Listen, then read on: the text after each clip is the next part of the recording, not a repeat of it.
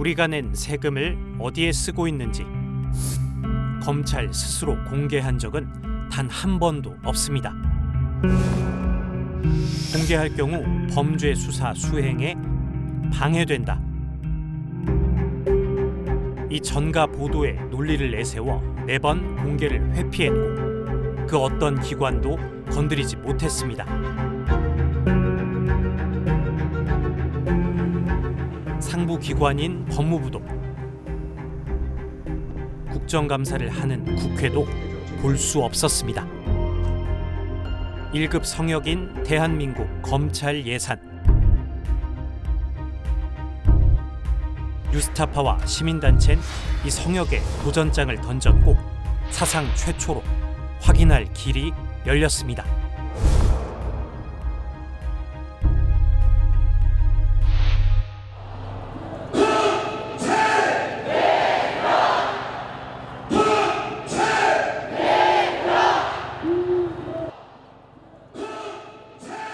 검찰 개혁의 목소리가 서초동을 휘감던 2019년 11월 18일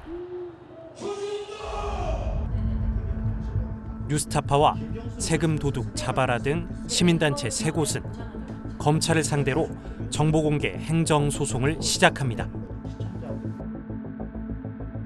한 달 전 검찰이 예산의 정보 공개를 거부하자 소송으로 맞선 겁니다.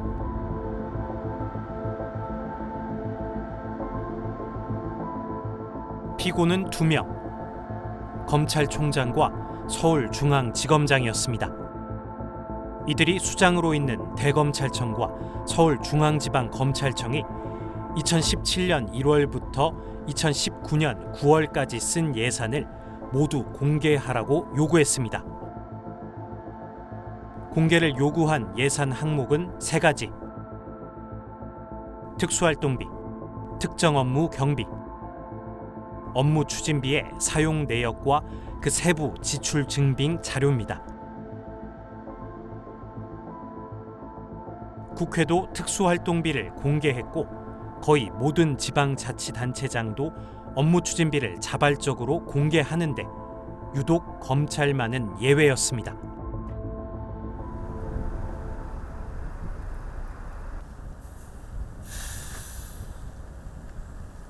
그래서 검찰이 특수활동비에 대해서는 자료가 전혀 없다라는 식으로 이야기했는데 특수활동비를 비롯한 검찰 예산의 공개를 요구하는 최초의 행정소송은 이렇게 시작됐습니다.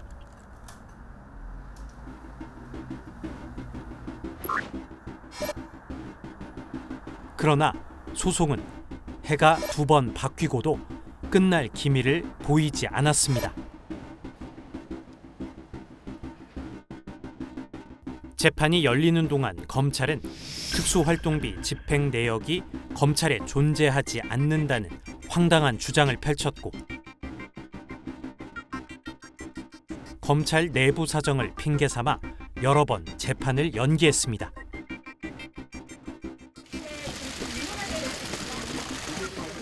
저는 오늘 총장을 사직하려고 합니다.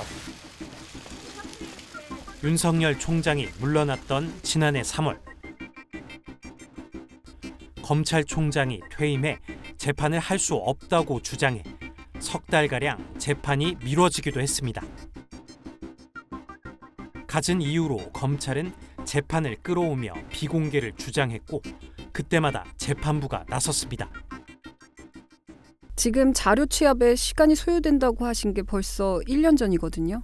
그러면 600건 중에 그냥 2건을 무작위로 가지고 오셨다는 거네요. 저희가 600건에 있는 업무 추진비하고 특정 업무 경비 관련 자료를 다 뽑는 건 사실상 거의 불가능이라고 볼 수 있습니다.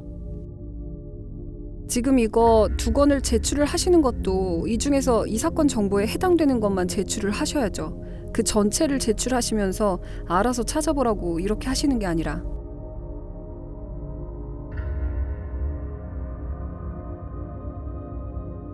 재판이 시작된 2020년부터 재판부는 예산 자료를 법정에 제출하라고 검찰에 명령했습니다. 예산 집행 내역을 재판부가 직접 확인해 검찰의 비공개 주장이 타당한지 판단하겠다는 것이었습니다.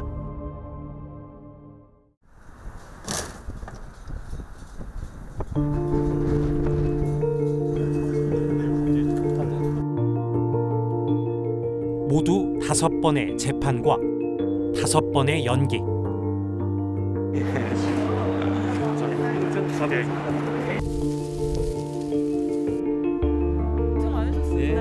소송을 제기한 지 786일 만인 2022년 1월 11일.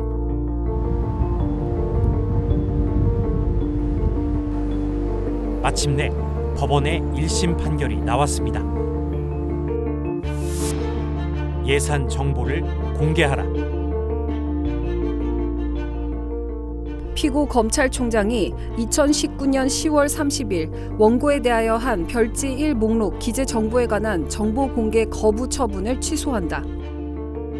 서울중앙지방검찰청 검사장이 2019년 10월 21일 원고에 대하여 한 별지 1 목록 기재 정보에 관한 정보 공개 거부 처분 중 별지 2 목록 기재 공개 대상 정보에 관한 부분을 취소한다. 이에 따라 대검찰청은 특수활동비와 특정 업무 경비, 업무 추진비를 언제, 어디서, 얼마나, 왜 썼는지 세부 집행 정보와 함께 이를 증빙할 지출 결의서, 내부 결제 서류, 영수증, 세금 계산서 등을 모두 공개해야 합니다. 서울중앙지방검찰청도 마찬가지로 계좌번호, 카드번호 같은 개인정보만 제외하고 특수활동비, 특정 업무 경비, 업무 추진비 예산의 집행정보와 지출 증빙 자료는 전부 공개해야 한다고 판시했습니다. 국민 세금을 쓰는 것이고, 그리고 이 예산을 쓰는 그 서류에 무슨 특별한 수사 기밀이 포함되어 있을 가능성도 없다고 보거든요. 사실은 이런 서류를 공개를 안 하고 이제까지 이렇게 버텨왔다는 것 자체가 너무나 심각한 일이고, 검찰 예산을 이렇게 감췄다는 건 정말 검찰이라는 게 일종의 무소불위의 권력기관으로 존재해왔고 국민의 감시나 통제로부터도 완전히 벗어나 있었다. 이영렬 서울지검장과 안태근 법무부 검찰국장의 술자리를 갖고 경력금이란 명목으로 돈 봉투를 주고받아서 논란이라는 소식을 전해드린 바가 있습니다. 수십 년 동안 굳게 잠겼던 검찰 예산의 빗장이 처음으로 풀린 겁니다. 기밀이 요구되는 수사에 쓰라는 특수활동비가 엉뚱하게 검찰총장, 검찰 간부들의 회식비 등 쌈짓돈으로 유용되지 않는지 시민들이 확인할 수 있는 길이 열리게 됐습니다. 수사 과정에서 소요되는 경비를 공개한다고 해서 곧바로 구체적인 수사 활동의 기밀이 유출된다고 보기 어렵고, 정보가 공개된다고 해서 향후 수사 업무의 공정하고 효율적인 수행에 직접적이고 구체적으로 장애를 줄 고도의 개연성이 있다고 인정하기에 부족하고, 달리 이를 인정할 만한 증거가 없다. 검찰을 어떻게 보면 특별한 권력기관이 아니라 보통의 행정기관으로 만드는데, 검찰을 민주화하는데 아주 저는 중요한 의미를 가지는 판결이 나왔다 이렇게 생각을 합니다. 그리고 이번 판결이 확정된다면 어쨌든 특수활동비를 포함해서 검찰, 대검찰청이 쓰는 돈, 또 각 지방검찰청, 고등검찰청이 쓰는 돈까지 투명하게 만드는 아마 획기적인 계기가 되지 않을까 싶습니다. 그런 점에서 이번 판결이 좀 검찰을 개혁하는 데 중요한 계기가 되지 않을까 싶습니다. 문제는 검찰이 과연 재판 결과를 받아들이고 순순히 예산 정보를 공개하겠냐는 겁니다.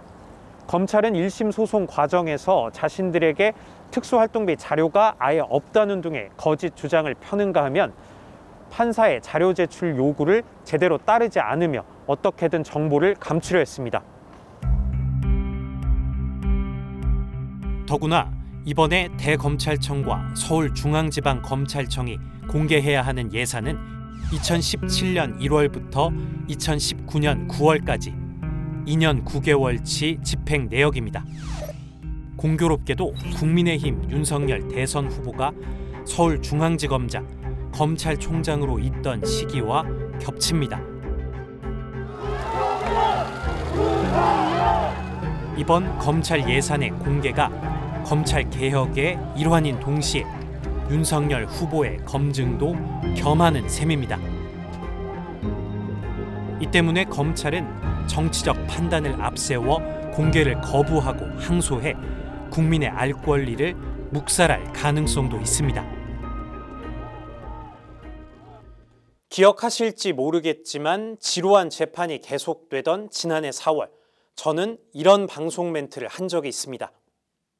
뉴스타파가 시민단체와 함께 이 검찰의 특수활동비 공개 소송을 제기한 지 이제 1년 6개월을 맞고 있습니다. 시간은 조금 더 걸리겠지만 검찰 예산의 투명한 공개는 이루어질 수밖에 없습니다.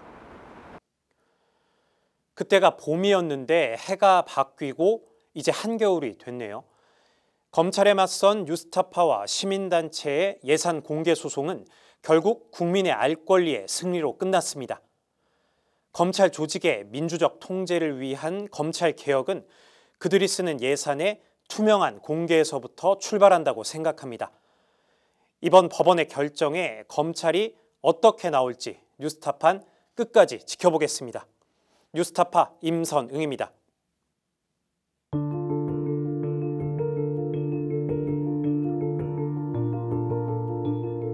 내 목숨을 걸어서라도 지키려고 하는 것은 국가가 아니야.